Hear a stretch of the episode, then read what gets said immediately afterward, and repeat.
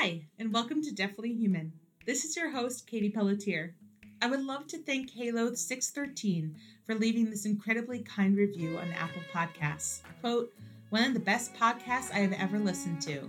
Raw, funny, great questions, learned so much. Thank you again for your generous words. This week, we conclude our three part series with Johnny Coursey's interview. Last episode, we talked in depth about how mental health accounts for his father's actions, his relationship with his mother, and the accessibility of mental health resources. This week, we dive into the deeply controversial subjects of recreational drugs and the ideology of anarchy. Please note that this episode contains graphic descriptions of drug use and police violence.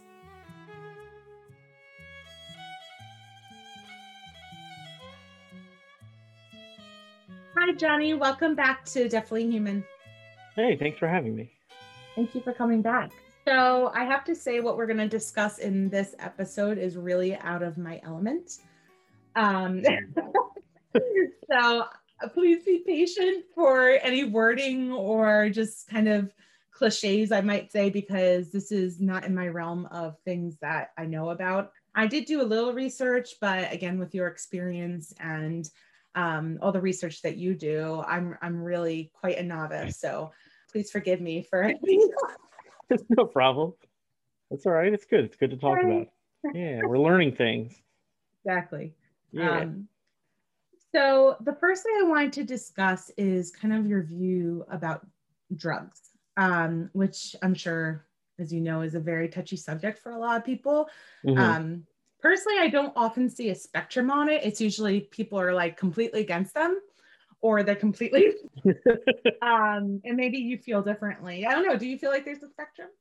Uh I think I do fall towards the completely for them, but I do like put a lot of caveats on it. I do think um, they're wonderful tools and can be extremely useful, but I also think like they're not for everybody um, and should be taken seriously. Mm. Yeah, um, I don't think everybody should just like be willy nilly about them, but I think they should at least explore the subject and, and think about it. How were you introduced to drugs? Were you introduced to drugs as a teenager or? Um, I think I was like I think I was like 12 the first time I smoked marijuana and drank alcohol. Um, wow. like 12 or 13. I was pretty young. Um, which that's one of those things I, I don't recommend. Uh, like if my kid starts doing drugs when he's 12, I'm gonna be really mad. Um, not necessarily gonna like uh, flip out and severely punish him for it because that wouldn't have worked on me. It's not gonna work on him. But I don't. I would prefer that he didn't. We we would definitely have a very honest conversation about it if I found out. But um, yeah, that, I mean, my introduction, I don't remember like the first time specifically. Uh, as you might expect, it's all a little blurry. But yeah, I was probably about that age. There were a couple different instances that might be my first time, like drinking and smoking at a party. Uh, I like smoked with this uh, kid in my neighborhood. Uh, I like bought weed from a friend's older brother, and we like we like didn't even know how to do it. Like we didn't we like didn't understand like how to smoke weed. We like knew that you could like roll it in paper, but we we tried to use like printer paper and it was terrible. Oh no. just like the rookie mistakes of being a child and trying to do drugs is not I don't recommend that. that is, is there like a really good kind of paper that you use? I honestly I don't even know. Uh, it's just rolling papers, like they're specifically for smoking. They're super thin, I think, is the main difference. Uh, whereas printer paper, like, is actually pretty thick. Mm-hmm. So when we smoked it, we were it was super harsh. So we just like coughed our lungs out for an extended period of time. There was no filter pretty... to it. You mean? Like yeah. Well, yeah, I don't even know if it really like worked. Well, because like most of what you're smoking is paper. Uh, so most of it, like the smoke that you're getting is just paper smoke. That is gross. the most 12 year old thing I've ever heard. it was really bad. Yeah, so we did like didn't know about papers and we didn't know like how to make a like homemade pipe yet or anything. We wouldn't figure that out for another couple of years. So it was uh it was pretty brutal there at first. Do not recommend Why either being that old or do being that stupid about it. Why did you initially try it? Did you try it out of curiosity or just um, you were there? It's probably a combination of things like social pressure and like people being around me and doing it. But also, yeah, I'm I'm a genuinely pretty curious person.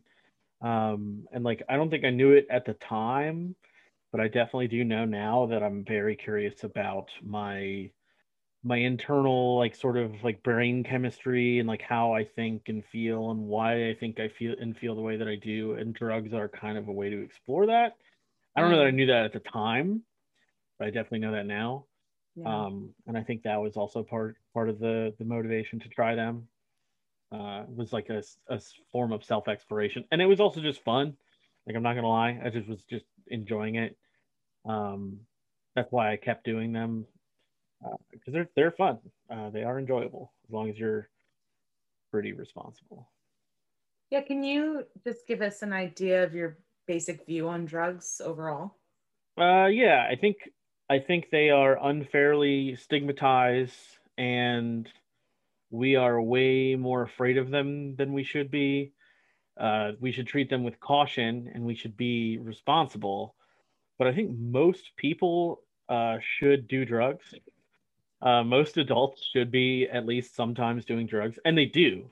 Uh, we don't always call it that. Um, some people drink, but I think alcohol is kind of a not it's not the best drug in the world, and it's it's not very good for you. It makes it's implied in lots of domestic violence and suicides and all kinds of things. And there are other drugs out there that we could be doing to make ourselves feel good or to learn more things about ourselves or to improve our relationships um, improve our mental health uh, that we could be using, and because they're mostly illegal, we can't. And it hasn't always been that way. Some of these drugs used to be more legal than they are now. MDMA, for example, uh, or ecstasy, or whatever you want to call it, was used in like couples therapy at one point, which makes sense. Really, it makes, it makes you very lovey and makes you makes you feel lots of empathy. So, like, if you're having a hard time empathizing with your partner, if you do some MDMA together and do some talk therapy, some couples therapy, that could help. Um, that definitely makes sense to me. I've not, I haven't used it for that, but it makes sense to me that that's what you would use it for. Uh, we've used some of the classic psychedelics, LSD, uh, for example, to treat, ironically enough, addiction, uh, substance abuse issues. Um, and that's part of, I didn't use it for that, but that was one of the things that LSD helped me with uh, as a young person. We could be using drugs to improve our lives, and there are legal and social barriers stopping us. And I don't think that's right. Um, and I also don't think anyone should be in prison just for using them. And most of the people even distributing them should also probably not be in prison. I mean, a lot of them are selling to fund their own habit or because they don't have any other economic means to survive. Those people also probably shouldn't be in prison. Um, I think think drugs are incredibly valuable, um, and we don't we don't use them properly, and we don't take them seriously as uh, tools for self improvement or as tools for health. Uh, we see them as just recreational, and there's nothing wrong with that. I think it's fine to just do recreational drugs. I don't have a problem with it, but um, they are more than that. They are more than uh, something to get messed up on on the weekends. They're more than something that addicts on the streets do. They're they're useful things that we could really benefit from by having a serious adult conversation about how useful and safe they are. Why do you think this country specifically is so against them? Um, you could maybe trace it back to the Puritans, like having weird ideas about uh, fun I guess, for lack of a better word. Uh, they were real serious about sin and uh, indulgences and that sort of thing. I mean, they kind of got kicked out of England because they were annoying about it. Uh, really? Was that part of the reason? yeah, no one really wanted them around anymore. People thought they were nuts. Uh, I mean, yeah, they were also being persecuted for religious reasons, which is wrong. Get like, out of here! We want to do our drugs. yeah, I mean, well, we like we want to like have sex and like drink and have fun and like uh, have enjoyable lives, and you, you guys are a bunch of buzzkills. Get out. Uh, I mean, maybe they didn't phrase it that way, but that is sort of the vibe. Oh, it was exactly um, that way. but uh, I think um, that's part of it. I also think uh, it has been a really convenient political tool to criminalize mm. certain kinds of drugs.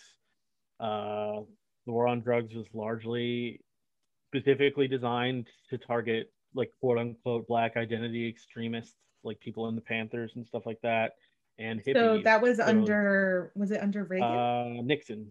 Nixon, excuse me, sorry. Uh, sort of started. Well, they all. That's the fun thing is that almost every president has escalated the war on drugs in some capacity for the last uh, few decades. So you can go all the way back to the 60s and, and it's a thing. So it's none of them have been good about it, in my opinion, uh, and none of them probably will be good about it. I don't think in our current political climate, I don't think it's even possible to be uh, as progressive about it as you should be. I mean, even like someone like Bernie Sanders was talking about decriminalizing and stuff like that, or even legalizing and taxing marijuana, but like just marijuana, that's it. Uh, it's not a, it's not nearly far enough, in my opinion. So I, I think it has been politically convenient to criminalize and demonize certain groups of people based on the drugs that they use or allegedly use. I think that that is sort of the main factor. And then now that they are criminalized, how do you take the money away from the prisons and the police? You know, that's their cash cow as drug users. So how are you going to take that away if they can't justify budgets, these enormous bloated budgets with arresting drug users and drug manufacturers and drug distributors and et cetera, et cetera, on all and prosecuting all the crimes associated with drug use, then what are they for? And the answer is kind of nothing. We don't we don't need uh, as many prisons as we have. We don't need as many police as we have if you take away the war on drugs. And they know that. So they have lobbied to keep these things illegal and to keep these things at the margins of society on purpose. That doesn't mean that it's, it's like some sort of evil conspiracy that there's like guys in rooms twirling mustaches, mm-hmm. but I think it's in their self interest to keep these things illegal and they will stay illegal until that changes. Now, do you think it should be illegal in all circumstances? Because I guess some things that make me nervous is, um, for example, like addiction, like high, highly addictive substances like heroin. Mm like something like that, like the opioid crisis, we have so many people dying from it. But a lot of that was started through the legal use of prescription opioids. I mean, mm. it wasn't the illicit heroin trade that started the opioid crisis. It was the pharmaceutical company that developed Oxycontin lying about it, lying about how addictive it was, lying about its effectiveness over time, uh, lying to doctors and lying to patients. And lobbying to make these drugs more accessible to people in a way that I don't think was responsible. Um, mm. You used to have to go to a pain clinic to get these kinds of drugs and like see a pain specialist, and now you don't. You can go to your uh, your family doctor and get prescribed these things. Now, obviously, there's been pushback on that lately, so like your family doctor might not do that for you anymore. But there was a period where that was a thing. You oh, yeah. just go to your doctor and say like, "I hurt," and then they'd be like, "Here's a hundred OxyContin. Don't take them all at once." Um, I've heard stories of people who like had previous opiate problems who like threw their back out and went to the doctor for it, and they got a hundred Percocet. Oh like, my gosh! you gave me a hundred Percocet and then told me that they're not addictive and it's not a problem, what do you think I'm going to do with a hundred Percocet? I'm going to take right. them all, like not all at once, but I'm going to take them more than I probably should, and I'm going to develop some sort of problem. So like that's what caused the opioid crisis um, is greed from private corporations and dishonesty on their part. I don't think that the users are then responsible. And I don't think that locking them up helps. It can sometimes. There are people who like go to prison for possession or go to prison for a crime related to their addiction and they get the help they need while they're locked up and they get out and they're fine. That does happen. But a lot of the time, uh, because our prison system it doesn't actually rehabilitate people for the most part. They go to prison, they either find a way to keep doing drugs in prison or they do manage to get clean because they have to. And then they get out, and the first thing they do is they go get high because they missed it and they didn't get a help, get the help they needed. On top of that, there's no support for them out of prison a lot of the time. They just get let out and maybe they're in a halfway home or something like that. But drug treatment help isn't always part of that equation. And even when it is, a lot of time it's not very good. Right. Um, it's something like a 12 step program that doesn't work for everybody, has a pretty low success rate. We, we aren't helping them the way that we should. And I don't think prison is helpful. These are people who have real problems. And, and there are also people who start these drugs uh, because they genuinely need them. Um, they are in enormous amounts of pain, or uh, there are some people who say that like their opiate use has fixed their uh, crippling anxiety problems and stuff like that. And so like there is some other medical thing happening that the justice system isn't accounting for and doesn't care about. And throwing them in prison doesn't help that. Uh, yes, these drugs are bad, and that doesn't mean that the people that use them should go to prison for it. It doesn't help. Um, at least in our current prison system, I don't think that we can reform it to be where it needs to be. I think um, as long as America exists as it currently does, our justice system will be terrible. What I'm hearing from you is are you saying they should legalize all drugs and leave it to the individual person to make to some extent? Yeah. Well, in some places have, have effectively done this. So, like Portugal is a really good example. They've decriminalized personal possession of all drugs. So, if you're arrested with some heroin on you, you won't go to prison for having that heroin on you.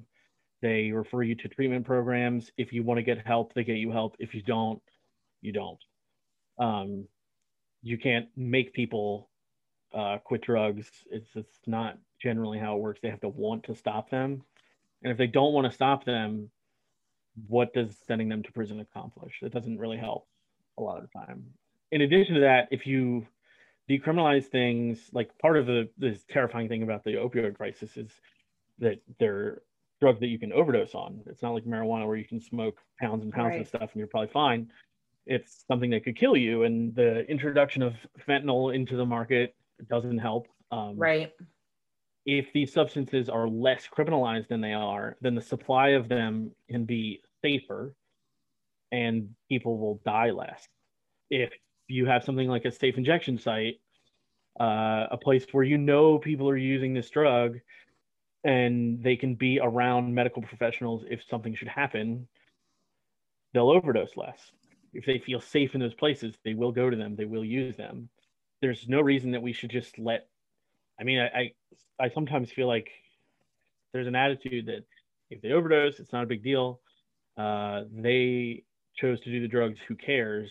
Right. And I think that's not only kind of a terrible way to see other human beings, but it's also just right you're not going to stop the overdoses then. Yes. Like if you're not willing to do anything about it, if you're not going to help people get clean or get safe drugs until they get clean, then they're just going to keep dying. And if you don't care about that, there's nothing I can do to convince you otherwise. If you if it if that doesn't bother you, then then we're on different pages entirely. But uh, if it does bother you, then the only thing that makes sense is to make sure that the drugs are clean, to make sure that they can use them safely, and to make sure that there's help available.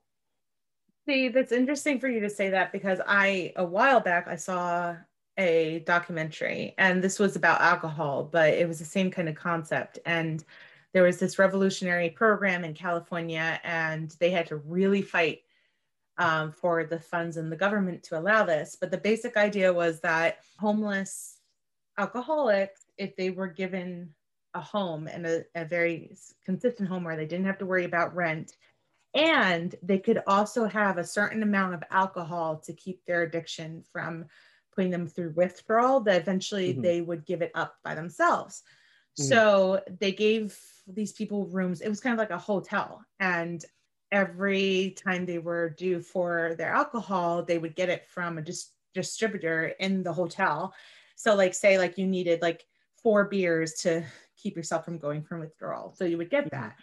And they started seeing that a lot of people after several months of feeling like they didn't have to worry about their home anymore they didn't have to worry about the source they, they felt very safe they stopped drinking by themselves right, right. Um, which um, to me was just maybe like part glowing. of why they're drinking is the insecurity right maybe part and of why they're leaning on this drug is because they live in an environment that criminalizes them that makes it hard for them to just exist Right. And it, it seemed like it was such a connection between the psychology of it and the actual addiction of it. And it made me wonder why aren't they pursuing more programs with, with this when they had so much success? So, why do you think the government doesn't often go for programs that kind of encourage that kind of mentality and they go for more of like, uh, I don't know. It just punishment. always seems like a, yeah, punishment. uh, I think America has a punishment problem. I think people love seeing people get punished in this country. Mm-hmm. I don't, mm-hmm. maybe it's like this in other parts of the world. I, I haven't spent any time outside of the US, so I don't know. But we really like to see people get what we think is the punishment they deserve. Like we love like how many videos are there of like a guy uh you know he goes to rob a convenience store and the cashier pulls a gun on him and haha that's what you get or right. um like these kinds of things like a guy driving poorly and somebody puts him in his place i just think we really enjoy seeing people get hurt because we think it's justified. And I don't know exactly where that comes from. I don't know if that's like puritanical leftovers and we like love punishing people for their sins or we are just glad it's not us. I don't know exactly where that comes from, but I think it's a huge problem. I was talking to a coworker the other day about um, apparently I, I don't know if any of this is true. This is just what he was telling me that the the one of the guys involved in the Boston Marathon bombing has been getting tons and tons and tons of threats while he's in prison, as you might imagine. Of course, he would. Um, and he doesn't feel safe, and he feels like the prison isn't doing enough to protect him. And my coworker was basically telling me the story as if like it's absurd of him to expect the prison to protect his life. Mm. But like that's what it's for. Like he, like, yes, the Boston Marathon bombing is a horrific, horrific thing to have done. It's terrible. No one could possibly say anything otherwise, in my opinion. It's awful. But that guy still has rights. He's still a human being. He has rights not only like as defined by our constitution, but most of us tend to think that people have some sort of natural rights. Rights. That's like what our constitution is supposedly supposed to be based on. They're supposed to be inalienable, given to us by God, or however you want to call it. And this coworker of mine expected this guy to just get murdered in prison and that's fine not how our justice system is supposed to work. He does still have rights. Those prison guards are there to protect him. I think we enjoy that sort of stuff in a way that i don't think is very healthy either for us as people but also for us as a country. I think it's it's deeply deeply toxic. And i think we apply that to drug users. If they overdose they deserve it. And if they go to prison they deserve it we see this rhetoric constantly. I mean, you see it even with like Black Lives Matter stuff happening when George Floyd got killed, was murdered by the police. People said, well, right. he shouldn't have been doing X, Y, and Z. He deserved it. It's, that doesn't matter. None of that matters. It doesn't right. matter. The right. role of the police is not to execute people in the streets. That's not their job. Right. Um, he wasn't a threat. He kneeled on his neck until he died. So I think we enjoy that. And I don't know what to do about that exactly, unfortunately. Yeah, I think it's a, a human problem. To me, also, what you're talking about, there's such a weird line with consequences versus grace. So, like the consequences of taking drugs might be, for example, that you don't take care of your children correctly. But are you responsible for that, you know, sin? Let's just use that word for the sake of mm-hmm. argument sin if you're an addict and can't con- control your addiction. Right. So like how how do you balance that out? Well, they think that they these people who think that way think that they can control their addiction. They think it's as easy as just stopping, which is interesting because most people have some sort of thing in their life that they can't stop doing that they probably should stop doing. I mean, mine is like yeah. Sugar. Yeah, mine is TikTok. Yeah. probably not good for you, right? But you just can't stop. You got to have one more hit of the TikTok. You got to have one more video. It, the next one could be the funniest thing you've ever seen. Um, so you got to keep doing it. It's like gambling. Um, yeah, I mean, mine is sugar. Like I've never, like I've done a bunch of different kinds of drugs in my life, but I've never fiended for anything like I do with sugar. And like I should probably rein that in a little bit. uh, from time to time, but I mostly don't. And a lot of people have something like that. Either they smoke cigarettes or they drink a little too much or they watch a little too much TV. It's weird that we apply these narratives of self control only to uh, things like addiction. It's really weird. It's a weird way to see how addiction works because maybe like the you have some agency over the first time you choose to do drug, like a drug like heroin, for example. Like, yeah, you could choose to not, but after addiction has set in, you're not making the same kind of rational choice that you did that first time. Right. You just aren't anymore. Like you're chemically dependent. And if you stop doing it, you could die. Uh, dope sickness can kill you. It's usually pretty unlikely as long as you have um, someone there to help you out, but it can kill you. Withdrawal from alcohol can kill you. Withdrawal from benzos can kill you. I don't think that that's the same as making a conscious choice. It's there are such serious consequences. It's like having a gun put to your head, like do heroin or feel this way and maybe die. It's weird that we see it as such a, a an act of free will. I, I don't know where that again, it's one of these things I don't know where it comes from. Like why do we see drug use this way, but we don't see a lot of the other things we do this way? Mm. Very strange. I think probably part of the problem is that I feel like drugs can the consequences of taking them can be much more scary and um, brutal often. And I think that's probably like eating too many donuts is not going to necessarily, you know, not feed your children for days at a time or, um, you know. I mean, probably not, but I mean, like obesity kills more people than, like obesity related illness kills more people than drugs do. That's so, I mean, true. You know, it is a huge thing. And that, well, and alcohol, I mean, part of that is because more people use it, obviously. But I mean, alcohol kills way more people than right. most illegal drugs do. So it's interesting. Again, like we don't see that as the same thing. Well, and even like there are plenty of people who are functional alcoholics who live their life day to day. Oh yeah. But if you imagine oh, yeah. for a second that there could be like a functional cocaine addict, people mm-hmm. are like, "That's weird. There's no way it's cocaine." Those people are around though. Those people do. Oh yeah. They're uh, politicians. Uh, they're lawyers. Yeah. They're doctors. Yeah, they're probably your boss. Yeah. um, yeah, they're around. So it's we don't think of it that way, but it is it is a thing. Yeah, that you know, and maybe that's part of the issue is that again, I'm kind of glad that we're in such opposite ends of the spectrum with experience with this because for me, when I think of drugs, I think, oh man, the cartels, you know, handing it out to them and like they're gonna go to a hotel room and get shot. Like it's not so much like um, oh, it's like a dad and his like backyard smoking a joint. Like I don't, my mind doesn't go to that first personally. Right. Right. Well, I will say uh, the cocaine trade is awful, and you should maybe you feel bad about it.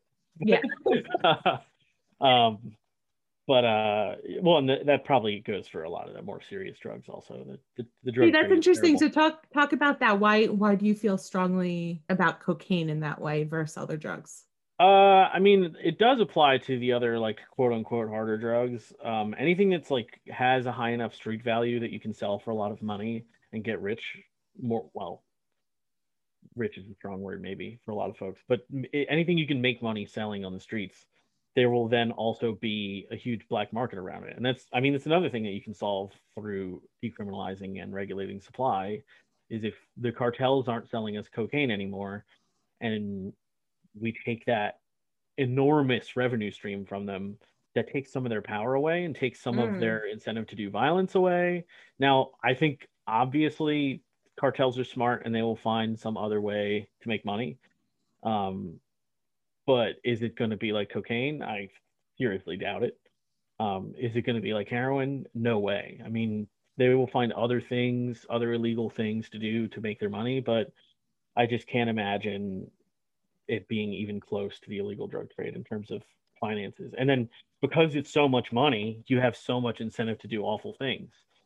I mean, cartels, uh, with the help of Mexican federal police, have like slaughtered college kids on buses just to make okay. a point.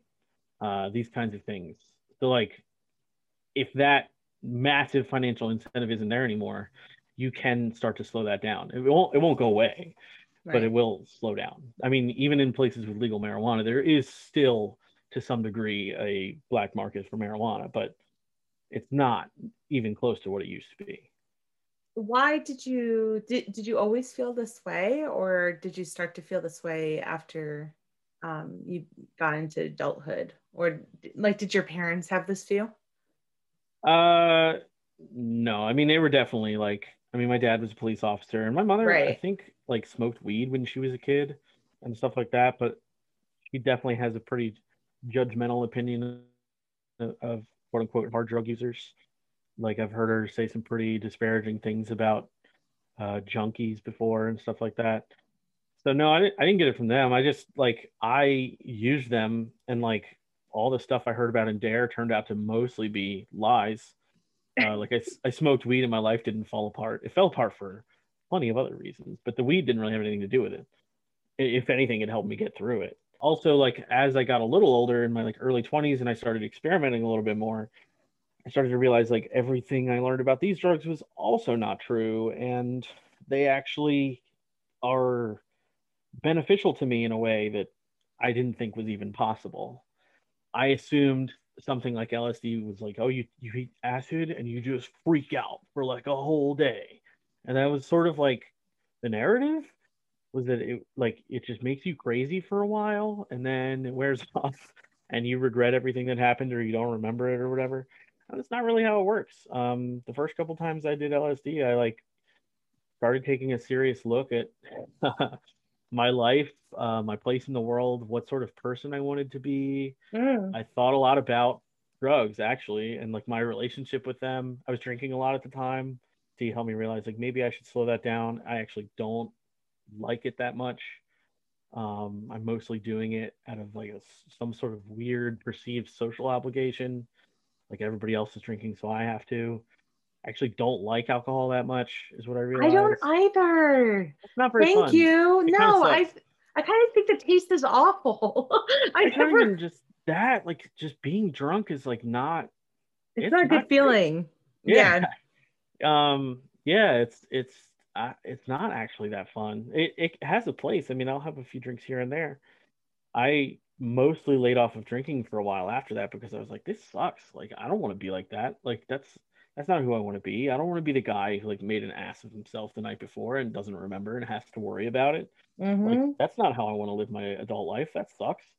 Yeah. um, and like maybe I would have come to that conclusion eventually, but I came to that conclusion after like a couple of really intense acid trips and got that part of my life over with pretty quickly. It might have happened like in my 30s, you know what I mean? Like eventually, or if like when I had kids and stuff like that, but it happened fast. It was pretty quick, which Yeah. I think is beneficial. Yeah, and we see that in a lot of cultures. In fact, I, I uh, one of my students, so I'm a, a vocal and piano teacher during the day. This is my fun, my hobby job.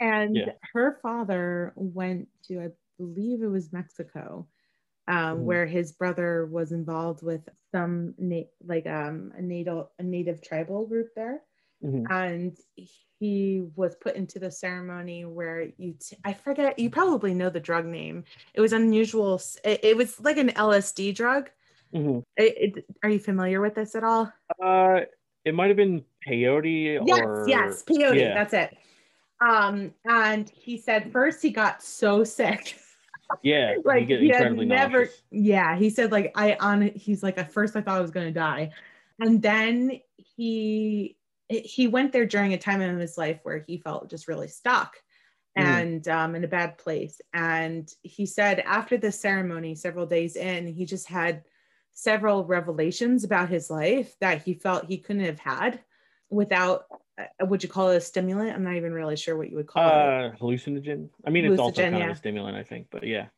And that actually started me to think that it's kind of sad that we, like you were saying, we don't use it for different health purposes because why not? Like, why not speed up the process of of getting a revelation in your life? Like, Yeah. maybe he would have gotten that, but maybe it would have been 15 years down the line, you know? Right. like, Yeah. How much harm could have happened between now and then? yeah, Um, yeah. Well, how much suffering did he avoid by hustling that process along? yeah, Yeah, I, I see it a lot of the time that it feels like a few years worth of therapy in a 12 hour span, and that's really cool. and it That's- happens in Mad Men too. Have you ever watched that movie? I mean, um, TV Um, series. Yeah, I don't remember if I saw that part. I know that Yeah. it happens, but I don't remember. his uh his boss like gets involved with that younger girl and they all do LSD together and he like has this revelation about his whole life and then ends up with the French chick. Yeah, he's like, oh yeah, I'm a huge piece of shit, actually. Yeah. yeah. Yep. Yep. yeah. Well, and that's a useful revelation to have. Like, oh wow, I'm actually a predatory, awful person. Um, and I can stop at any time. I can not be that. I can make a conscious choice to be a better person. Yeah, Right. it's it's incredibly powerful. I mean, and again, like I'm not saying everybody listening to this podcast should run out and buy LSD or run out and buy peyote and do it. You should definitely like do some research, make sure you're not taking certain kinds of medication when you do it, make sure you're in a safe, uh, comfortable environment and stuff like that. Make sure that what you're getting is what it's supposed to be. You can buy test kits on the internet.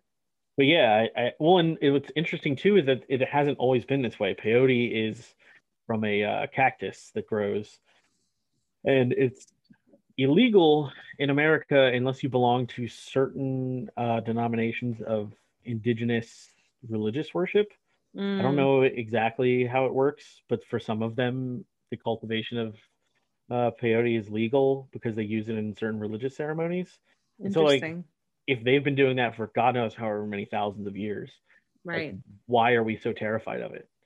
Um, I don't know exactly what schedule peyote is on, but LSD is schedule one, I think, which is like the same schedule as uh, heroin. Like that's crazy Wow. how is like how does that even make sense it's not habit forming you can't overdose on it it's yeah i don't it's our view of them is so out of whack with reality that i feel like there's a ton of work to do. And we're some people are doing that. I mean uh, mushrooms are being decriminalized in a few places. Uh, i think it was portland or something decriminalized um, all drugs under a certain amount.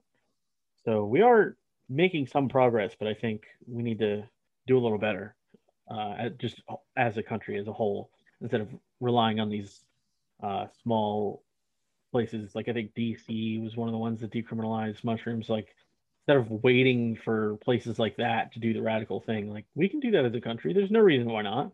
They did it, and the world didn't end. Uh, all these places have legal weed, and the world didn't end.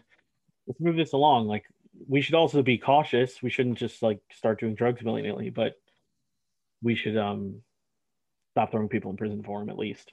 That's the first step, and then we can also deschedule them or reschedule them at least, and actually do research with them, uh, which is also starting to happen. There's some uh, research with like MDMA and PTSD.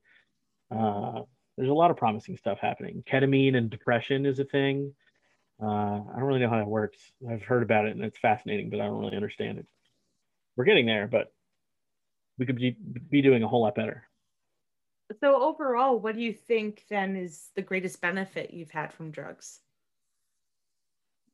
I was always uh, self-reflective, but I think they have like kicked that up to 11 in a way that's really beneficial. Uh, I had a um, I uh, LSD at home one time by myself. That was how I usually did these drugs. Uh, was alone, and that's part of why I had these sorts of experiences. But I remember I took a shower, and time breaks down when you do psychedelics. It gets real weird. I don't know how long I was in the shower. It was probably quite some time. But I remember trying to. I have a good friend of mine. I was trying to think. So like he grew up pretty close to where I grew up. I was trying to think about like what specific things about his life, like what individual events were different that made him him, and what about my life made me me. Like why are we different people?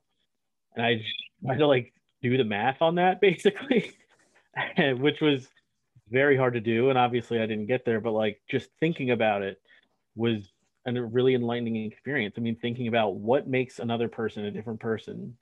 Why is someone the way that they are? Why are they not me?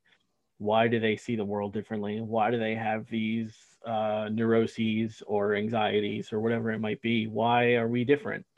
And it these drugs helped me think that way and put my head in a different space for a period that i think really helped me i think it helped me see other people differently than i did which is incredibly helpful I kind of feel like part of the reason America maybe is so adamant against drugs is we're not a very spiritual culture. Mhm. You know what I mean? Like that's very like I would say a lot of people would think like, oh, we're very Christian. I mean, whatever that means. But Only aesthetically. yeah, aesthetically is the way to put it because I um I wouldn't necessarily consider us a very reflective culture in a lot of ways. Right. Um we're often very superficial. Yeah. Um, so I almost wonder if that's part of it too. Like we don't really see the importance of those things that you're describing. Yeah, I think that's Um, definitely part of it. Um, we don't, uh, we're not great at looking inward in general as a society, and maybe again, maybe most places are like that, but I know here it's it's a huge problem, and I think we could do better, and I think drugs would help us do better. So just to be the devil's advocate, what's the greatest negative effect of drugs in your life? Um, drinking too much was probably a not good. Uh, there was that. Um, and just mostly, most of the consequences there weren't super severe. I didn't get like, I think it could have been. I could have been arrested a bunch of times. I could have been, uh, I could have like gone in fights and stuff that didn't happen, thank God. And like I could have been seriously hurt. Um, I could have been, died in drunk driving accidents on many occasions, and that didn't happen, which is great. Uh, that those are like most of the negatives were actually from alcohol for me, and then maybe that's part of why I see drugs the way that I do is because the other like illegal things have mostly been positive for me. I mean, I honestly can't imagine them not being that. I mean, they've been great for me. That's not to say that they are for everyone, but they for me they've been overwhelmingly positive. And alcohol was, you know, I had fun sometimes, but I didn't have to have alcohol to have that fun. I probably could have had it anyway, and I probably could have had it with a better, uh, more refined, less uh, obnoxious drug. Probably would have helped if, like, if I felt the need. If I was going to be on something, there were a thousand things I could have been on that would have been better. Do you think that if you were addicted to an illegal substance that you would have had more negative experiences? Uh, probably. Um, but I did uh definitely like fly pretty close to the sun there a couple times. Mm. Uh, many years ago in my early twenties. Uh, I was using some like amphetamines and stuff like that, things that definitely can be habit forming. I've dabbled a little bit in the opioids uh back then. So like I definitely leaned like I could have gone down that road. So I do think about um, what would have happened. But I think part of why I didn't go down that road, I am like weirdly obsessive about how I use these substances. And so I would like research the hell out of them and think about how, like, what should the intervals between use be to avoid these problems? Like, how, like, what should I do between them? Like, if I wanted to be on, like, for example, if I wanted to be on drugs every day, I could do this drug Monday, this drug Tuesday, this drug Wednesday, and like if they're all doing different things to my brain, it's less likely that I'll that I'll become addicted to them individually. Mm. Uh, if that makes sense. So I was just very careful, and I think you had a um, drug schedule. yeah, I did. uh, but I think um, if we took drugs seriously and talked about them like grown-ups instead of just scaring our children into not taking them, Mm. lots of people could have drug schedules. Uh, and like I stopped doing that not um, because I was like having problems, but I just didn't really want to do it anymore. Uh, I just sort of grew out of uh, a lot of those things and just like, didn't want to do them anymore. Maybe that's just getting older. Maybe the novelty of it wore off. I don't know. But so I think because I had done the homework and because I had uh, gone around uh, the edu- the that I had been given, I avoided that problem. And I think lots of people could. So like if if if the guy who threw his back out and was given a hundred Percocet had been given an actual honest conversation about what these drugs would do, maybe Right. they wouldn't have ended up uh, snorting them. You know what I mean? Like if they had actually taken it seriously, maybe that's not what would have happened. And if the doctor had also taken it seriously, that wouldn't have happened. And if the pharmaceutical company had taken it seriously, maybe that wouldn't have happened. Yeah, I actually I every time you keep talking about scaring your kids into not taking illegal drugs, I keep thinking about that D.A.R.E. commercial where she takes the pan. Right, the egg. Do you know what I'm talking about? Yeah. She the- smashes the egg on the thing. Yeah. yeah, I'm gonna look it up right now and then we're gonna play it. Um, so people can really enjoy. This is your brain. And this is heroin. This is what happens to your brain after snorting heroin. And this is what your body goes through. Wait, it's not over yet. This is what your family goes through. Your friends and mine. And your job. And your self-respect. Your future. And your life. Any questions? Yeah, that's just not that's not true. That's not fair. Heroin probably feels great. What are you talking about, lady? Like I've never done it, but I bet if you snort heroin, it feels real good. It's not like having your egg smashed. Uh, stop lying. Just be honest. Yeah, it can be dangerous, but it isn't. We don't have to be that um scary about it. Yeah, do you feel like that actually caused um, the opposite reaction and kind of made it seem like more interesting because it seemed so dangerous? I think that definitely happens to people. Um, for me though, it was really just like I that was um a really common way to talk about drugs back then. Like back when I was a Mhm. teenager, was like, oh, if you if you smoke weed one time, the devil will take your soul. And like maybe not that, but it was it was ridiculous. And then like I did them, like you know, I I smoked a joint, and nothing bad happened. And the only possible bad things that could have happened are because it's illegal. So it started to just be like, what, why, why is this a crime? Like the only bad thing that could happen for me smoking weed was that I could go to jail. So why don't you just make it so I don't go to jail and then it's fine? So Um, do you not not believe in gateway drugs then? Do you think that's a thing or just rhetoric? Yeah, I think it's just rhetoric. I mean, they say like, oh, the uh, if you survey heroin addicts, most of them smoked weed first. But like, most people smoke weed. Like, of course, most of them smoked weed first. Like, of course. Why? Why wouldn't they? One, if you're gonna end up doing heroin and you have a drug dealer, uh, because you smoke weed, well, isn't that convenient? It's illegal because they're both illegal. The guy selling the one might sell the other, and or at least know a guy who does. So that doesn't that work out nicely? Whereas they're legal drugs and that you can acquire them through uh, non-sketchy channels, maybe that doesn't happen anymore. Maybe you're exposed to it. Definitely something to consider.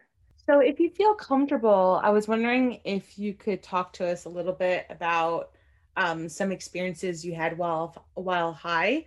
I love those kind of stories. So, I would love to know your weirdest, your scariest, the best one, and the most healing one. Um, hmm. And we, we could go one by one. I know it's a big list. Sure.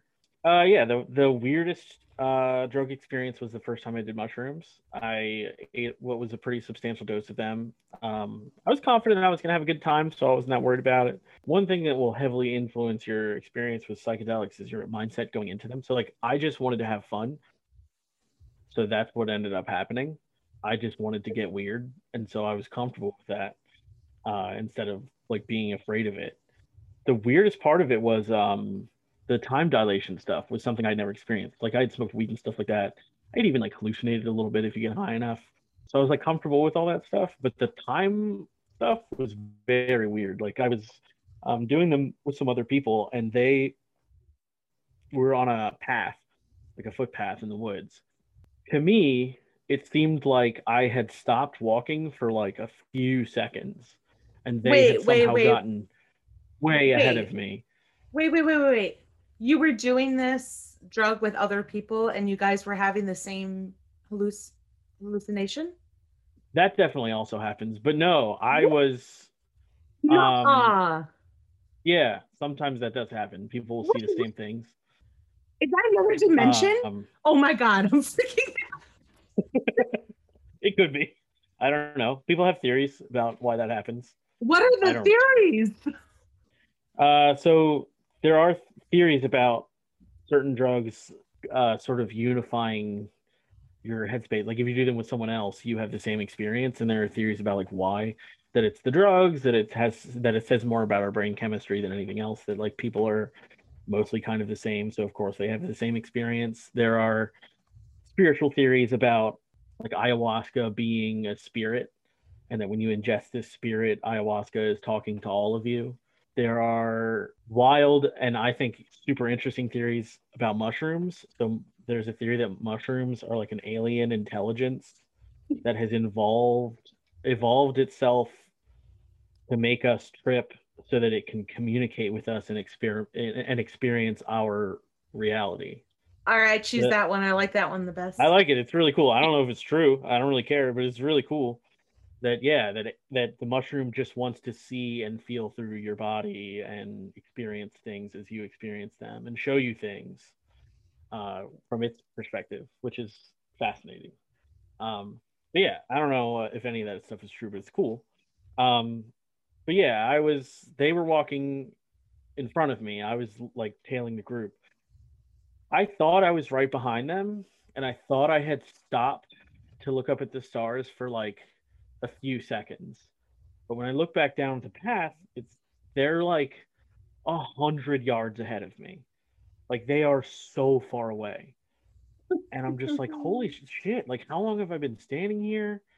and they had stopped and they're like hollering at me to catch up and then i didn't run or anything i just walked to catch up but it felt like i did it almost instantaneously it felt like i went from where i was standing to where they were standing in just a few seconds which can't be true like there's i'm chubby i don't move that quick that was pretty weird. The time dilation stuff is very, very weird. You don't know how long time has passed. Like I listen to music sometimes and I would uh, realize that I would think that it's been hours, but only one song has played.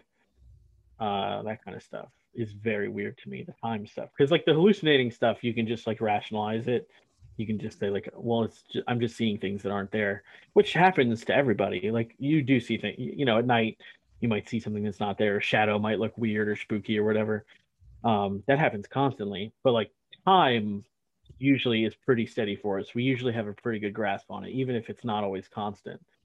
But on psychedelics, it gets real weird. That's fascinating. That yeah. is really fascinating. Yeah. But I um, have learned to enjoy that. It doesn't freak me out. I, I think it's part of the the experience.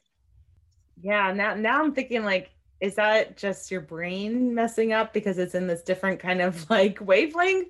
Or are you in a dimension yeah what like, is actually happening doesn't exist yeah what is happening yeah why is that a thing i don't know yeah and cool. if you yeah i'm sure you've seen it. Like if you look at an um an mri of a brain when it's on something like shrooms like so much of the brain is lit up compared to when we normally use our brains.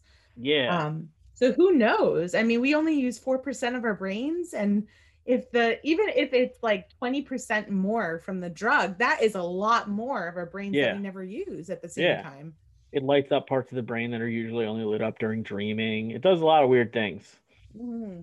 yeah very cool yeah. all right so what's your scariest experience then um i bet it's an alcohol story uh, that i don't remember very well i don't know actually most of my stuff with like uh the like recreational drugs that i've done are positive. I don't remember.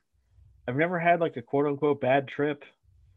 Uh, I did um do some speed and like get very drunk at a um like a bar club thing one time, and like kind of thought I was gonna die. I, why? Um, why? Because your heart was racing. Yeah, my heart was doing some weird stuff, or but or at least I thought it was. I don't know if it actually was. Don't mix your drugs kid. Yeah. Um, not a good idea. Don't do stimulants and depressants at the same time unless you really know what you're doing because it does some weird stuff to your body. Uh, and well, and stimulants can produce anxiety on their own. So like, right. Uh, I think I was just like having maybe I was having a minor panic attack and uh, couldn't really articulate that, but I was having a very bad time. But it worked out. I I got it out of my system and and went I got fresh air, managed to calm myself down enough, and decided to stop drinking, uh, which was good. Just going back to the weirdest thing that's happened when um, I did pot once. well, I've done pot a couple of times, but the the first time I ever did it, I swear it was the craziest thing. It like organized my mind. Mm-hmm. And I really expected the other way around. Yeah. I expected me to be very disoriented or like um confused. Right. But it it literally made me think clearer. And yeah. I remember laying in bed and composing a whole song. Like I could literally, mm. I could see the words in front of my eyes. Everything was written out. And then I went to sleep and forgot the whole thing. But but it was the weird like why does that happen? Why does why would marijuana um organize a mind? Uh it could be something about you um and the way that your brain works. It could be the strain of marijuana that you smoked. Different strains will produce different effects. I mean, that happens for me sometimes. There were there have been times where uh, I used it to focus. Um, you can hit like a sweet spot with a lot of drugs where it like helps you with things like creativity and focus. Um, but if you go beyond that, you just become an idiot. um, so it's it's it depends on the person, the drug, and the dose and stuff like that. So it's it's but it can do that. I mean, it's possible that like letting your brain slow down a little bit helps you focus and helps you organize and helps you think. Um, I've definitely had that experience. Like I, in my time that I went to college and didn't finish, uh, like I wrote a lot of papers stoned and got straight A's. And I'm like, damn, if I had done that in high school, oh, maybe man. maybe I would have been all right. If that had been a tool I had access to. Not saying that high school kids should smoke weed necessarily, because probably not always healthy, but might have worked out for me. That's so interesting. It it just I, I wish we were more open to that. Um, yeah. Yeah. Um, okay. And what was the best thing that has ever happened to you? Uh, MDMA is incredible.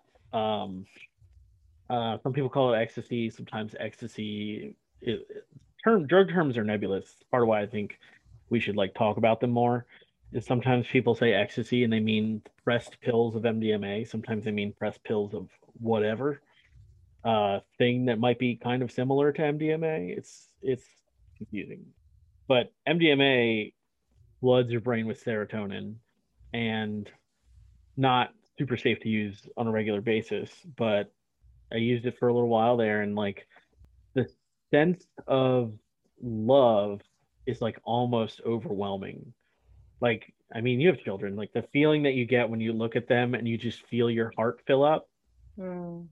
uh, and you just like don't even know how to articulate it or, or like what to do about it and it's like almost too much yeah uh it's like that for like five hours um wow. but you feel that way for ev- like for everyone around you and for yourself which i think is can be incredible i mean i hadn't felt that much love for probably anyone or for myself before and so, like doing that uh, and realizing that like yeah i'm on a drug but my brain is capable of this much was mm. pretty powerful.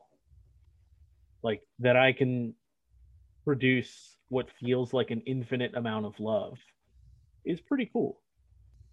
I would imagine that that drug specifically might be really helpful in rehabilitation Mm-hmm. Um, yeah, they are using it for uh, PTSD and stuff like that for um, veterans specifically uh, to help them uh, empathize with themselves, with each other, with the world, with the people around them when they come back.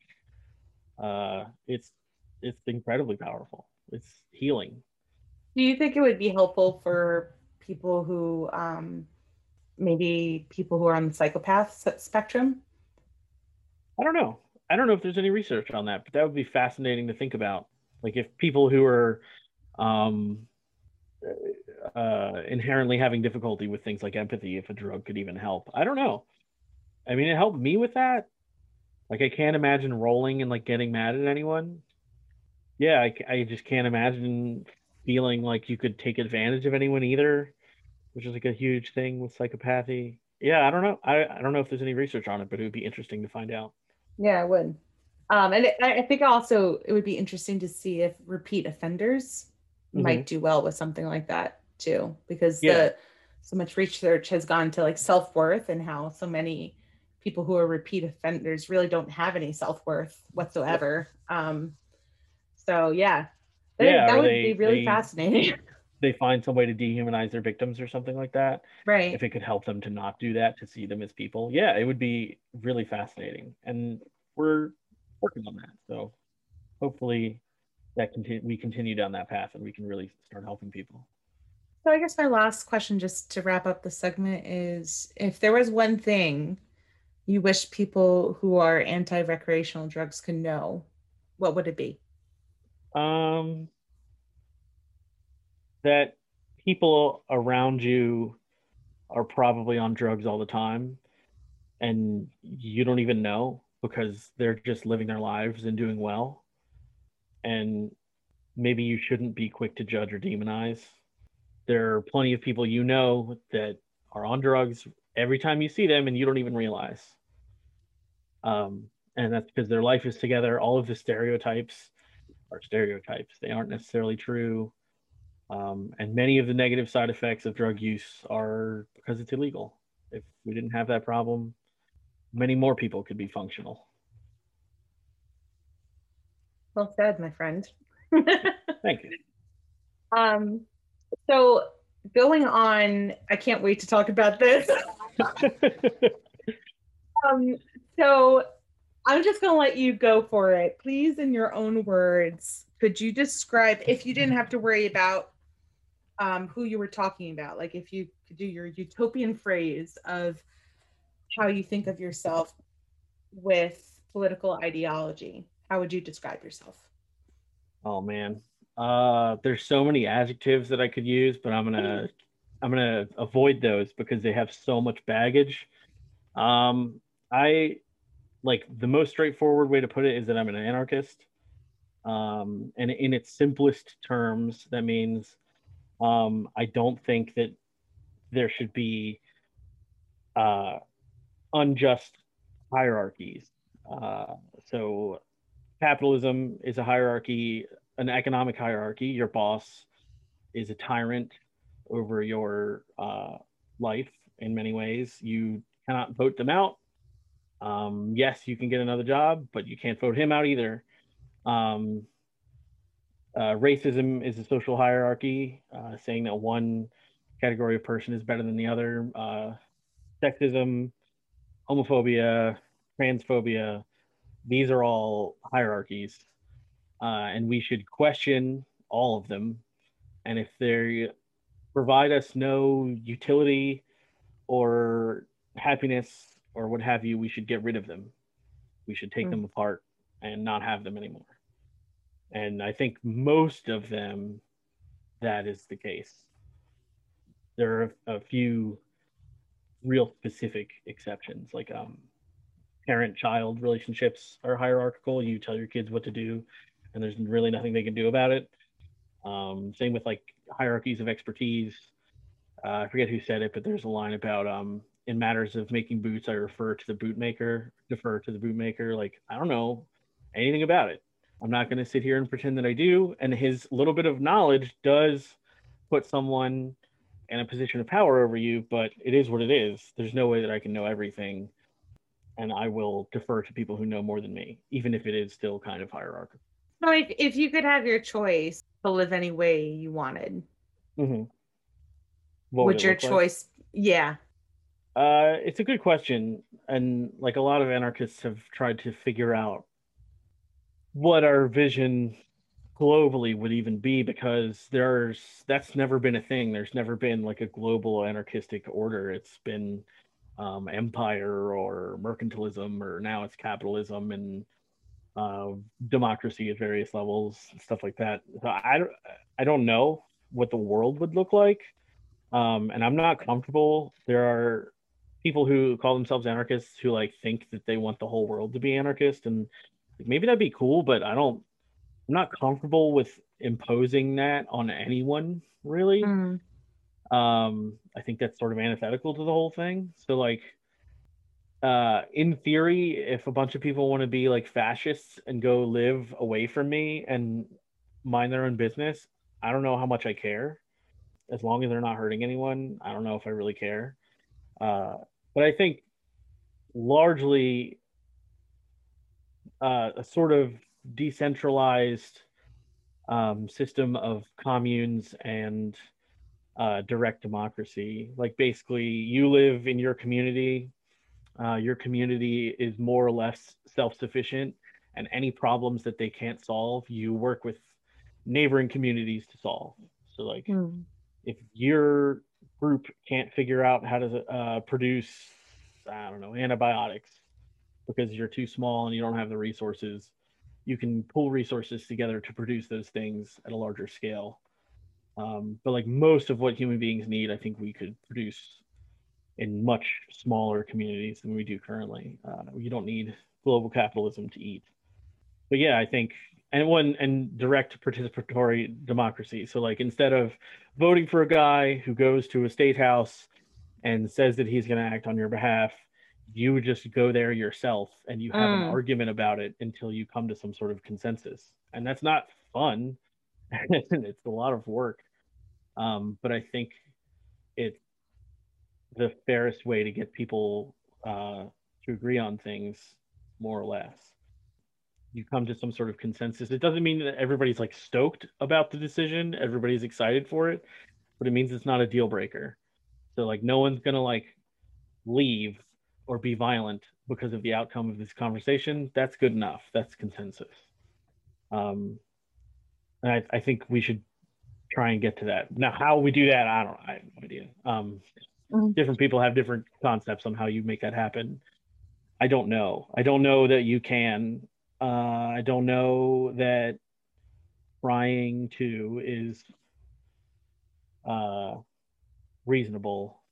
I don't know. I, but I do think it's possible, at least on small scale, to make it happen. Uh, there are small scale societies that do similar things. The Zapatistas in Mexico and uh, Revolutionary Rojava uh, being modern examples, but it's happened in the past before in other parts of the world. Uh, people getting together and just making things work without uh, kings or without presidents or without uh, militaries necessarily or police, for example. Uh, just uh, cooperating. I think that's our natural state. Human beings are naturally cooperative creatures. If we weren't, we Hmm. wouldn't be here. Um, we would all be dead already if that weren't the case. This idea that we're inherently competitive more than anything else, I think, is false. Yeah, that that's a really great point that we wouldn't be here if we weren't naturally cooperative. Yeah, I I think. I mean, you could put it in terms of like, are people naturally good or bad?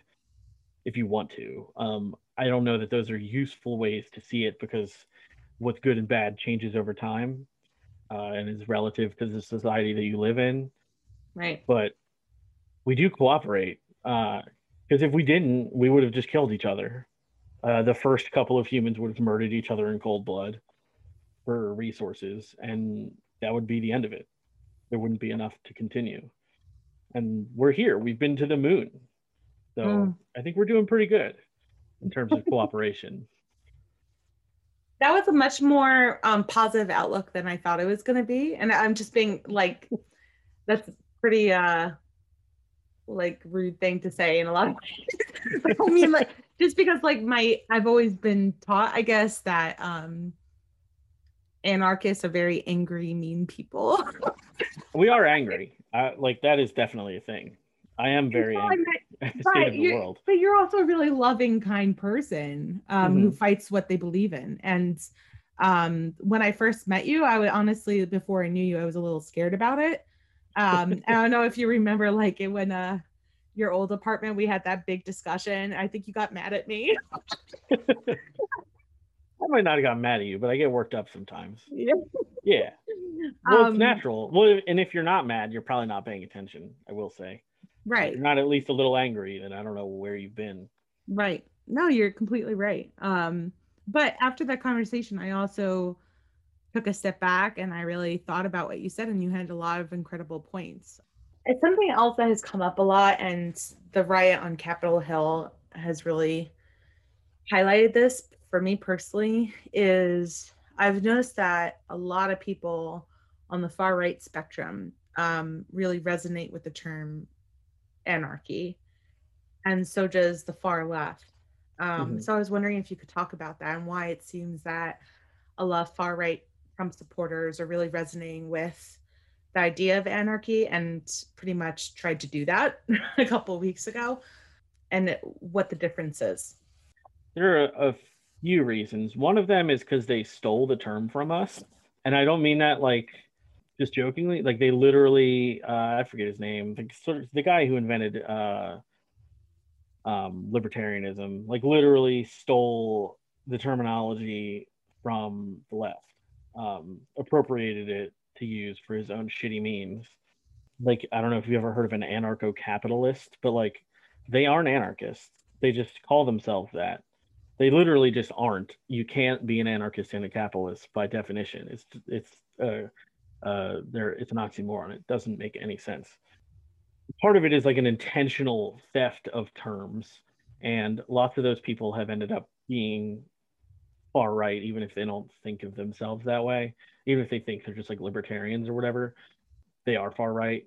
They just don't call them. They they just aren't honest about it, or maybe they don't even realize it themselves. So that's part of it. Um, part of it too is I think there's this huge.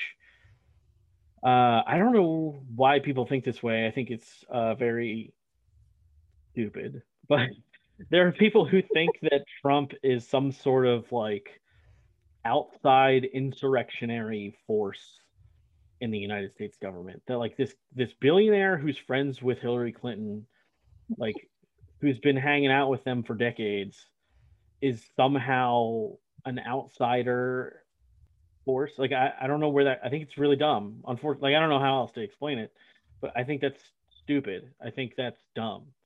Um that doesn't mean that the people who think that are dumb. It means that that particular belief of theirs is dumb.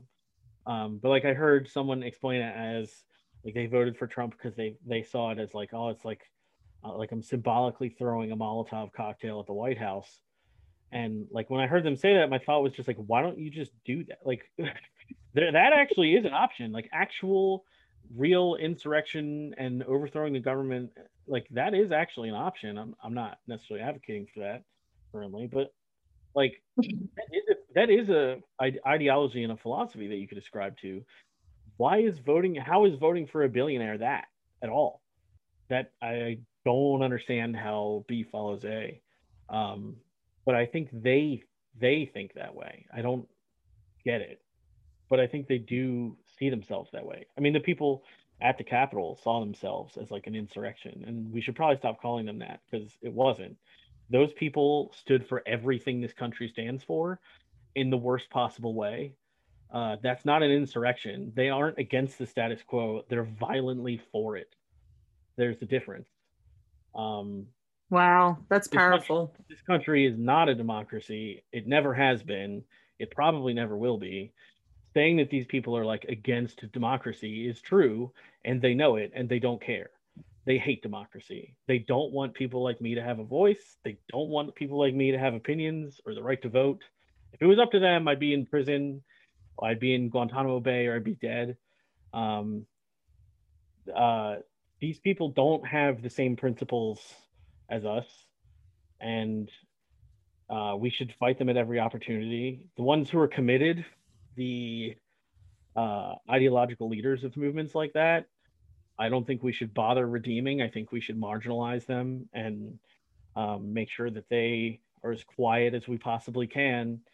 But the ev- average Joe Trump supporter, I think we should um, we should just talk to them uh, and let them know, like, hey, actually, there is an alternative. There is, uh, like, if you actually want to disrupt the system or whatever, there are options available to you uh, positive change is actually possible, um, and and it's not going to happen through him. Um, it never will. A billionaire will never do anything nice for you. Uh, maybe they're a philanthropist, um, but they will never make changes to the systems that put them in power. Why? Why would they?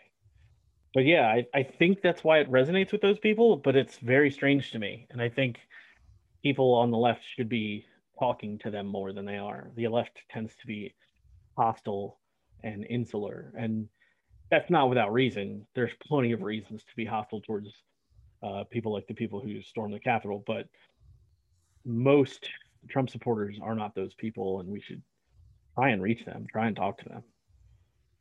Yeah, see, I'm one of those people that has run out of patience, and I hate to say that uh, because there's some people who are very dear to me mm-hmm. who are Trump supporters, um, but I am tired of having the conversation because it feels like I'm talking to a brick wall.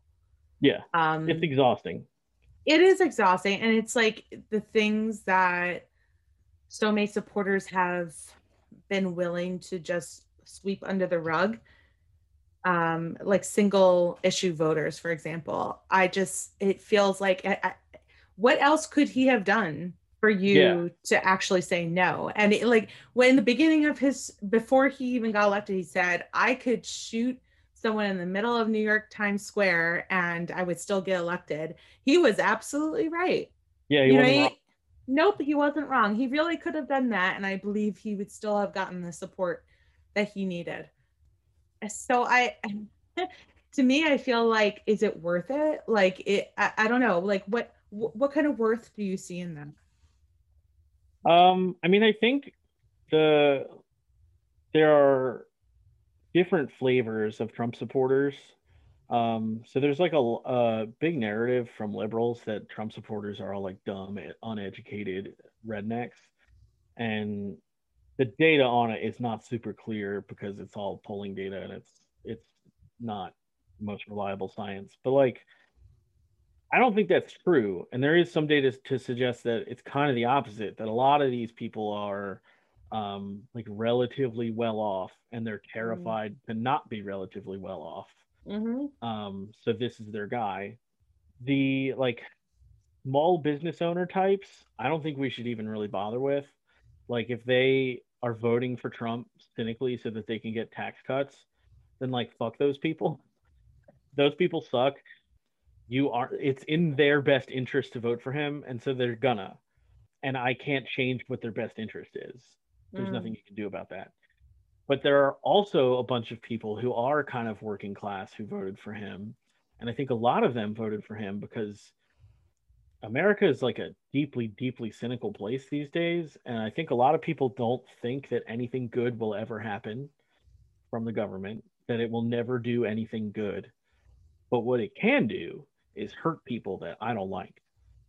And so they voted for someone like him because he was promising that. He didn't say like I mean, make America great again. Like he is kind of implying that things like the economy will be better and stuff like that. But like we all know that's that's not true. Nobody actually thinks that he was gonna like make you not work forty hours a week.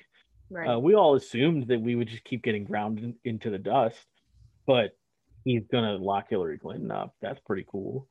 And I hate her for whatever stupid conspiracy theory reason, or for some legitimate reasons. I mean, she is awful, but I think the way to reach those people is to try and get them to stop thinking that hurting other people will help them because it won't. And maybe they know that, but also that there are systems, at least in theory, there are systems we could have that would help those people. You actually could build a better society. You actually could make America great again if you really wanted to. Um, we just don't want to. Uh, Joe Biden doesn't want to either. Um, he's going to just keep doing most of the same things that Trump was doing and making them sound nicer. And Republicans know that. And why would they vote for him when they can vote for the guy who's also going to be mean to the people that they don't like? And so I think those people can be reached. Now, how much like time and emotional energy do you personally want to dedicate to it is entirely up to you. Like I'm not gonna like if you want to block them all on Facebook, that's fine. That's your business. Like they suck. They're hard. They're really hard to argue with. A lot of the time they get real nasty. If if that's your prerogative, I think that's fine. But I think in general, we should be trying to reach them and trying to to help them see that like we could do better. Uh, we don't have to have a politics based entirely around um, throwing Hillary Clinton and Antifa in prison. That doesn't help. It doesn't make the world better. It doesn't make the country better. It doesn't make your life better. Uh, my life would not be better if Hillary Clinton was in prison. It would be funny, but it wouldn't help. Like it wouldn't actually make my life any better at all. And they're friends, so I don't know why you thought that would happen anyway. The whole thing confuses me, honestly. I mean, it's just it's. Uh, yeah. Oh. Well, and I think it's. Uh, I don't want to give Trump too much credit, but I think it's supposed to be confusing and infuriating. right. I think it's supposed to exhaust you so Right. that you stop, so that you stop engaging. right. And it sucks, but we can't let that happen. The- It's, one- it's a ton of work. Yeah, it is a ton of work. And I think the normal citizen doesn't want to do it. And I, like I will own up, like um I'll go to a protest once in a while, you know, I'll call my Yeah.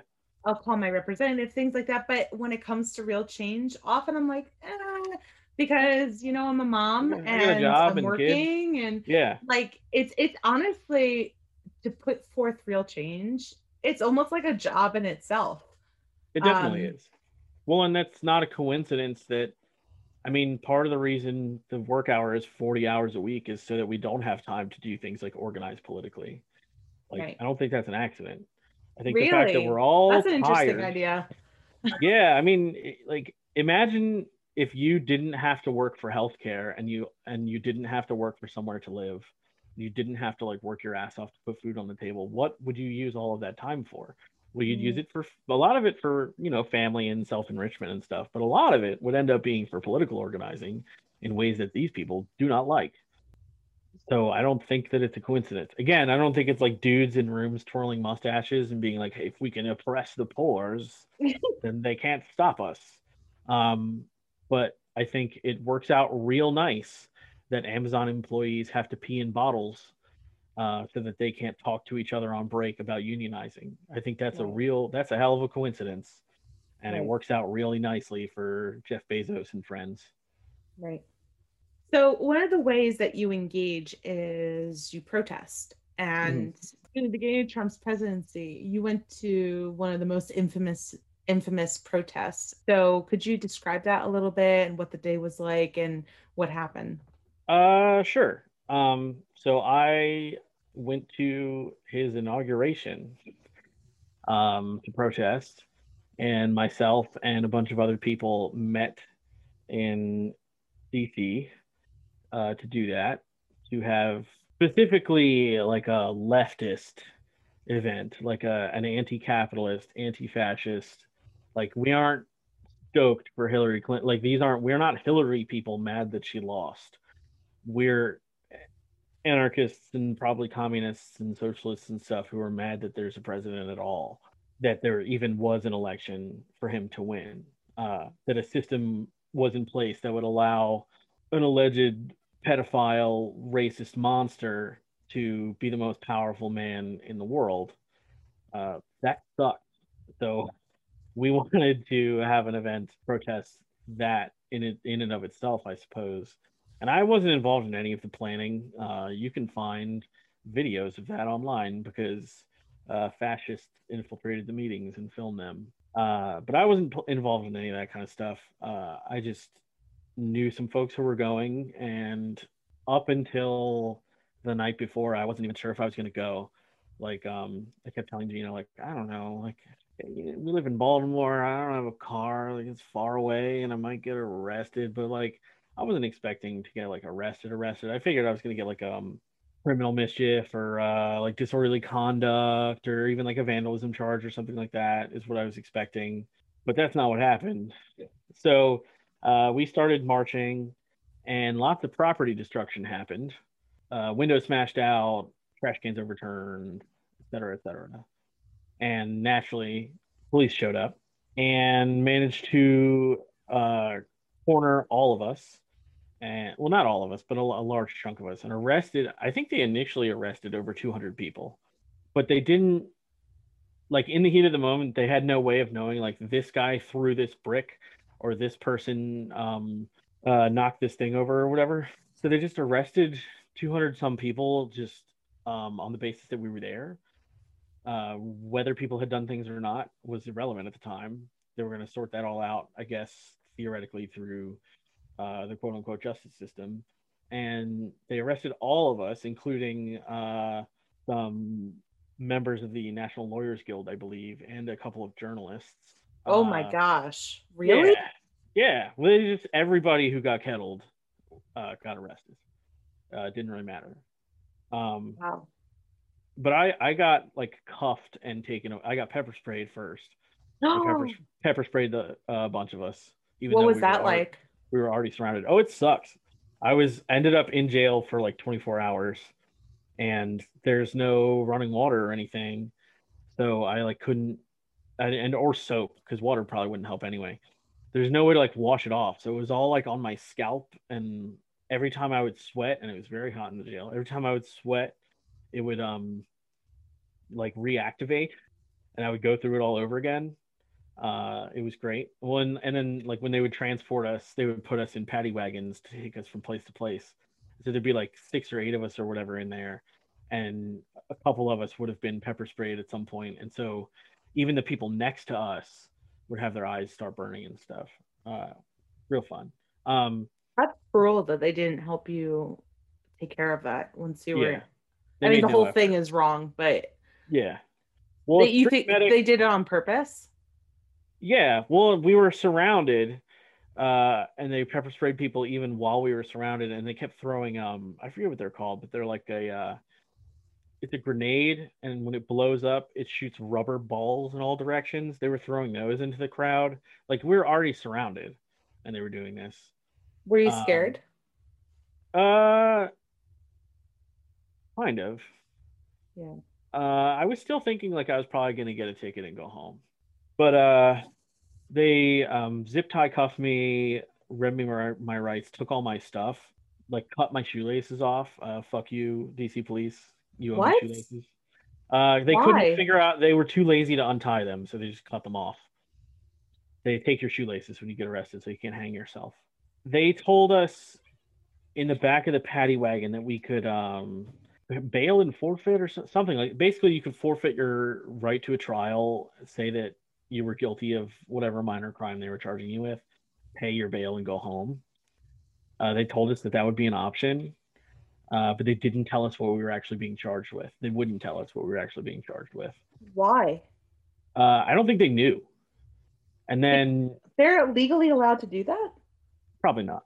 Well, and then we get to central booking, and I got arrested pretty early on, but some people were kettled for like 12 or 14 hours or something crazy because it took them quite some time to arrest everybody because they had to do it one at a time. But uh, we get to central booking, and no one gets a phone call. And when asked uh, to speak to lawyers, we were told, um, you're not going to talk to no fucking lawyers, I think was the words that they used. They give you like a slip, a piece of paper that, that says like they have your property uh, when they lock you up.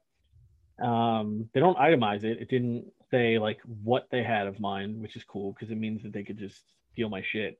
But on that, it has a, a little space for what you're charged with, and mine just said First Amendment, and then other people said rioting.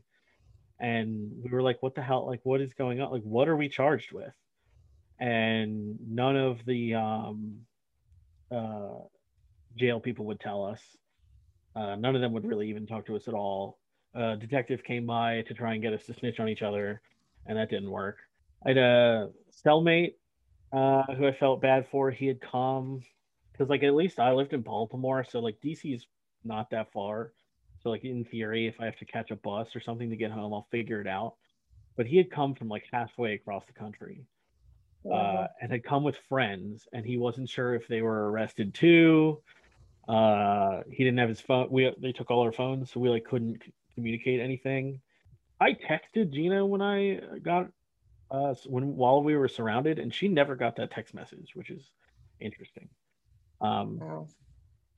so she didn't know where I was and was freaking out and calling all the jails and hospitals to see if I was dead or arrested. And none of them, none of them knew. It took her quite some time to find me. Her and a friend of mine finally figured out what had happened. But we spent the night in jail with no blankets or mattresses or anything. You sleep on a steel slab, which is fun. Uh, there were roaches, which was also fun. We got food. Uh, we got a really shitty bologna sandwich and Kool Aid, but a lot of people didn't.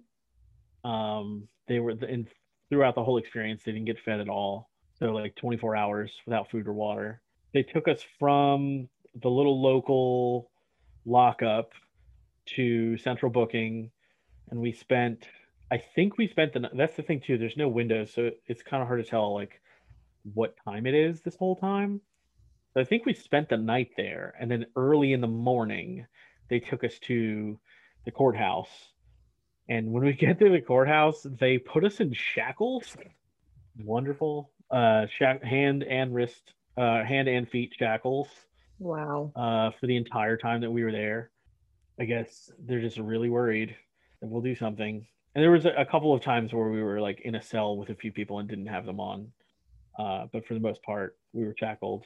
And we While in your cell? yeah. Uh, and we like still didn't know what we were being charged with. Um, they still wouldn't tell us. Like they, we like heard whisperings from like I don't know if they're like corrections guys or if they're just like uh, DC police or whatever that- of felonies. And then when you get to the courthouse, the courthouses in DC are run by the uh, U.S. Marshals. Um, and those guys are real dicks. Uh, someone called a guy a CO at one point, and the guy got got real mad about it. Um, I think it's, I guess that's just such a shameful thing to be.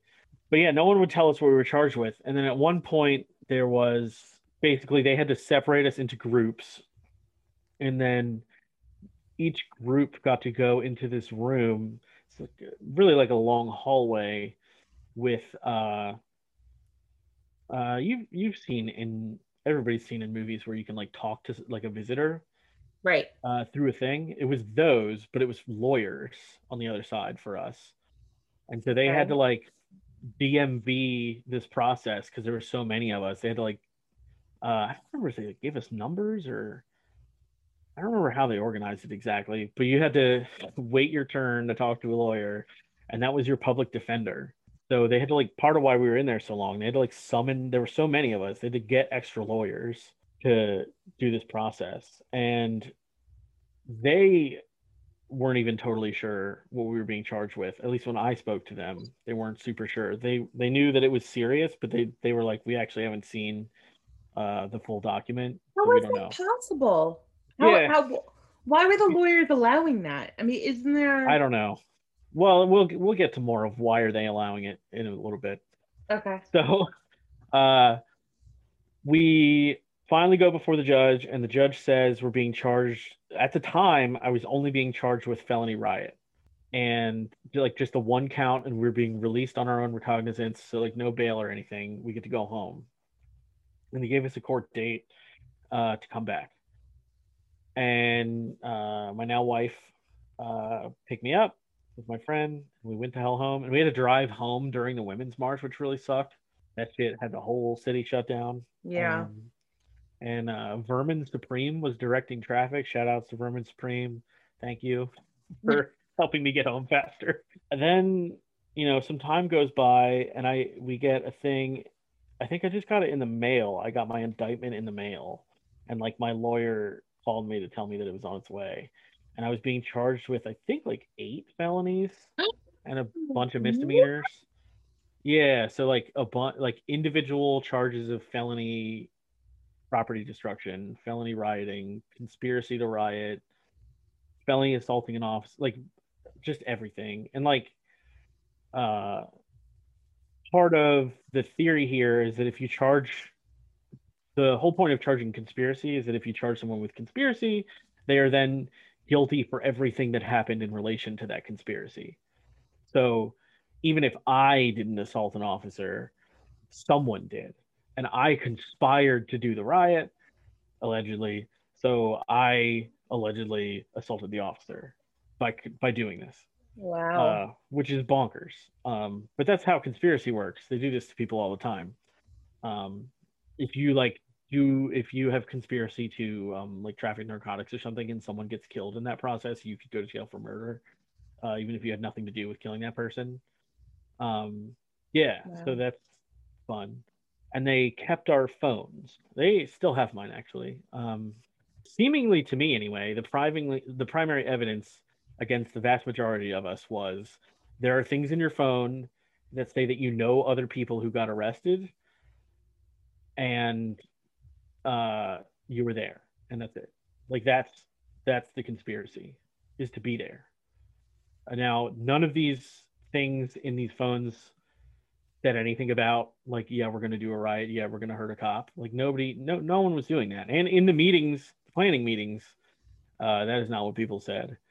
So i don't know how that constitutes a conspiracy. Maybe we're just maybe we were real good at it. Maybe we were very sneaky. Um but uh they broke into people's phones uh which is sketch people had encrypted phones and apparently they sent them off to some company that can crack into them anyway which is fun Seems So they like a lot of effort for what actually happened. Yeah. Well, and there were things in the indictment that like we couldn't have done, but because of the conspiracy thing, we were supposedly uh, responsible for. So like, there's famous photos from that day of the uh, limousine being set on fire. Someone burned a limo and a spray painted "We the People" on the side, which we were. I was already like in a cell by the time that happened. Uh, Wow. but it's in my indictment paperwork as a thing that we did. wow. Yeah. Basically, I spend the next year uh, in and out of court um, just doing these like stupid, like, I don't even know what the point of these things are. We would go and like uh, try and argue some sort of motions with the judge, and the judge would be unhelpful, and then we would leave. The whole thing was just incredibly infuriating. So, like, for example, this didn't happen to me, fortunately. I, um, for the most part, throughout this whole experience, did not catch the brunt of a lot of the bullshit. But I knew people who, um, the prosecutor sat them down and basically said, "You're fucked. Uh, we have evidence that you did all the crimes. You're definitely one million percent going to prison unless you take a plea deal." And I'm not going to show you the evidence that I'm saying that I have. Uh, you don't actually, you don't get do to see that? that yet. Yeah, they can do that. So they can force I you to make a decision on a plea deal before you've seen the evidence against you. And they're I- not obligated to re-offer you that plea deal later. So like I never actually saw the evidence against me. Um, supposedly there was a way to like go online and look at your own discovery. I never actually managed to get that to fucking work. Um, and neither did my lawyer. Yeah, so so people were being threatened by prosecutors before they saw the evidence that was supposedly collected. And some of them were threatened after they had seen the evidence and they were like the so uh it's a thing um anarchists like to do uh called a black bloc. So every this is pre-COVID and everybody was wearing masks. Um because I don't know about you, but I don't want to be filmed at a protest uh, especially because Trump supporters are violent psychopaths a lot of the time. So I just like people didn't want to have their faces out there, and it was cold. I think that's totally reasonable. Um, and there were people who were like, "Yeah, that's not me. Like the the thing that the prosecutor has as evidence against me, not me." But they're still threatening you because they think it's you and they think they have you, or they they they don't realize that you know that they're full of shit or whatever. Um, so fortunately, I did not experience most of that. Um, but the first group went to trial, I think around the one year anniversary of the whole thing, and was not guilty on all counts. Uh, jury found them not guilty of literally everything. Wow. And within a few days, the charges were dropped against the rest of us. wow. Uh, I think the only people who actually were ended up quote unquote guilty were um, a couple people who took plea deals uh, for whatever reason. I don't uh, I don't pretend to know why. Um, but yeah, they they took plea deals and actually I think some of them spent spent some time in prison for it. But yeah, it was insane. And it was the whole time uh, we would like ask the judge like, "Hey, uh, the prosecutor is threatening me and telling me I'm going to prison, but I haven't seen my evidence yet. Can you like tell her to not do that?" And the judge would be like, "Well, she's allowed." And I guess that's true. Yeah, she, they're allowed. Um, and that's crazy that you can be forced into a plea bargaining situation without actually reviewing the evidence first, um, without having any idea where you stand, uh, if you should go to trial.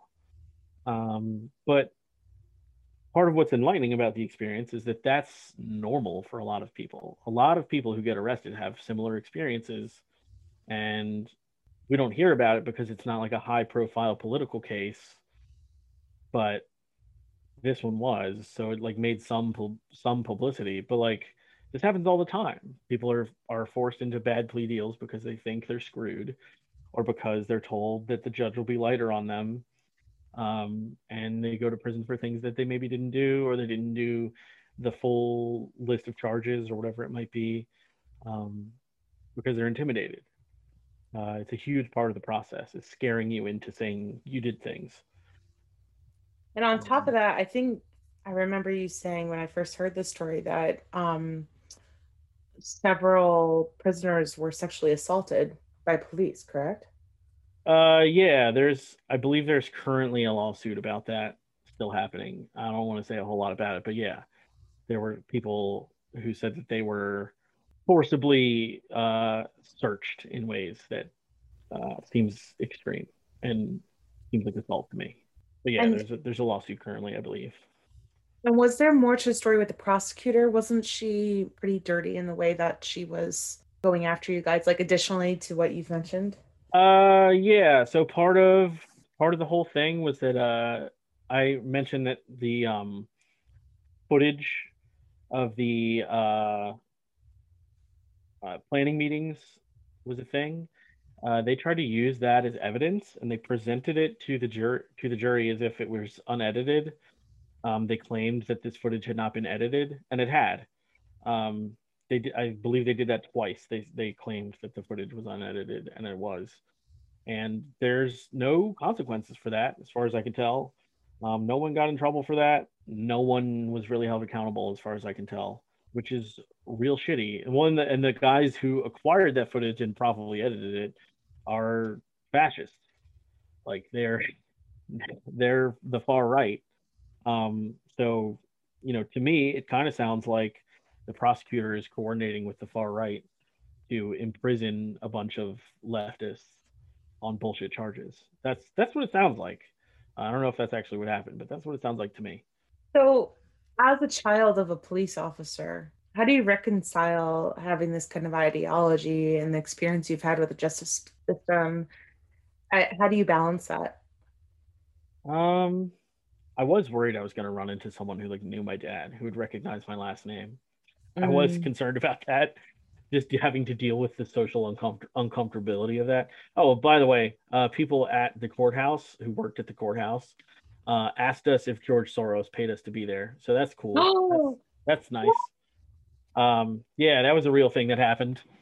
Uh, they asked us how like how much money did we get? Yeah, so that's fun. Um, wow. Yeah, they were not. Wow. Uh, uh, I mean, it reconciles pretty easily, actually. I mean, my my dad was a police officer, but like, I don't think he liked it very much most of right. the time. Uh, and well, that's the thing. So like when we, uh, when well, well, I don't know if I want to speak for all anarchists. When I when I criticize the police, part of where I'm coming from is that I don't think people should be police because I don't want them to have to be police. That's right. like you shouldn't have to be in that position. I don't think that that's healthy for you either. Um, I think it's bad for the victims of police violence. I think it's way worse for them, but I don't think it's very good for the police themselves either. Um, their suicide rates are higher than that of the rest of the population. There's lots of problems with being a police officer in terms of mental health uh, and your well-being, and and I don't wish that on them. I genuinely don't. I mean, I think I correctly recognize that they are not our friends um, but I also think that they're still people, uh, and I don't want them to have to do that job for their sake. Also, uh, I don't think that they should have to wake up every day and wear a gun to work and think about whether they're going to have to kill someone or get shot at. I don't think that's a healthy way to live your life. I mean, that's part of how I reconcile it, but it's also just, um, I don't think maybe part of my overall ethos is that I'm just like obsessively critical of authority and like maybe having the upbringing that I had is a huge part of that. Almost certainly it's part of it, but like I think having authority is unhealthy for the people who have it and the people who they have it over. Um, generally, it's not always the case, but I think for the most part, it's not a good way for people to live. Uh, we don't have kings anymore for a reason, Uh, um, or at least most of us don't. Uh, we don't have emperors anymore. You know, the next logical step to me is to not have presidents or senators or whatever anymore. It's it's.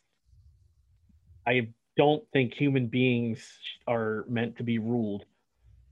I don't think that's right. I think people mistake anarchism for chaos, and it's actually the opposite. If you ever go to a meeting, let me tell you, it is the most obnoxiously organized thing you will ever experience in your entire life. Um, but it's not rules we have a problem with, it's rulers. mm, Uh, most of us have rules. Uh, all the meetings that I've been to have rules about how to conduct yourself, have rules about who talks when, have rules about uh, how we decide what the agenda is. Uh, it's actually pretty regimented, but no one there is in charge. And that's the difference. The difference is that no one there has the authority to tell anyone what to think or do. And I think that that's a healthier way to live. It can be frustrating and annoying because we're so used to having someone tell us what to do that mm, once there isn't anyone just telling you what to do, it's kind of it's it's like a re it's like a reframing of your entire way of thinking in a way that messes with people, I think. yeah. Um, but I think it is ultimately better for us. It forces us to think about our relationships with other people. Uh, it forces us to think about how much power we have over other individuals. I mean, like, I'm a white dude. I have a certain amount of social clout over uh, people of color and women and trans people that other people don't. And I like, I think it would be irresponsible of me to not at least think about that. I'm not saying I like sit around and feel guilty about it. That's also not productive, but I think about it and do what little I can to change that because I don't like it. It makes me uncomfortable. Like I uh if people call me sir, I get like really annoyed and deeply uncomfortable about it because I don't like it. Like I don't want to be sir. I'm just I'm just a guy. Just uh just here to do the same things that you are most of the time. Just live and raise a family and try and be safe and happy. Like I'm not in charge of anything. Uh, and I don't think anybody should be. Well, I actually think that's a really good way to to end the interview. I was going to ask you another question, but I feel like you just summed it all perfectly. Johnny, I can't tell you enough how grateful I am that you came on the podcast, and I've learned so much from you. And I think our listeners are going to learn a lot. And I don't know how I'm going to possibly edit this for one more episode. I wish I'd made it for uh, we'll we'll make it work. I think.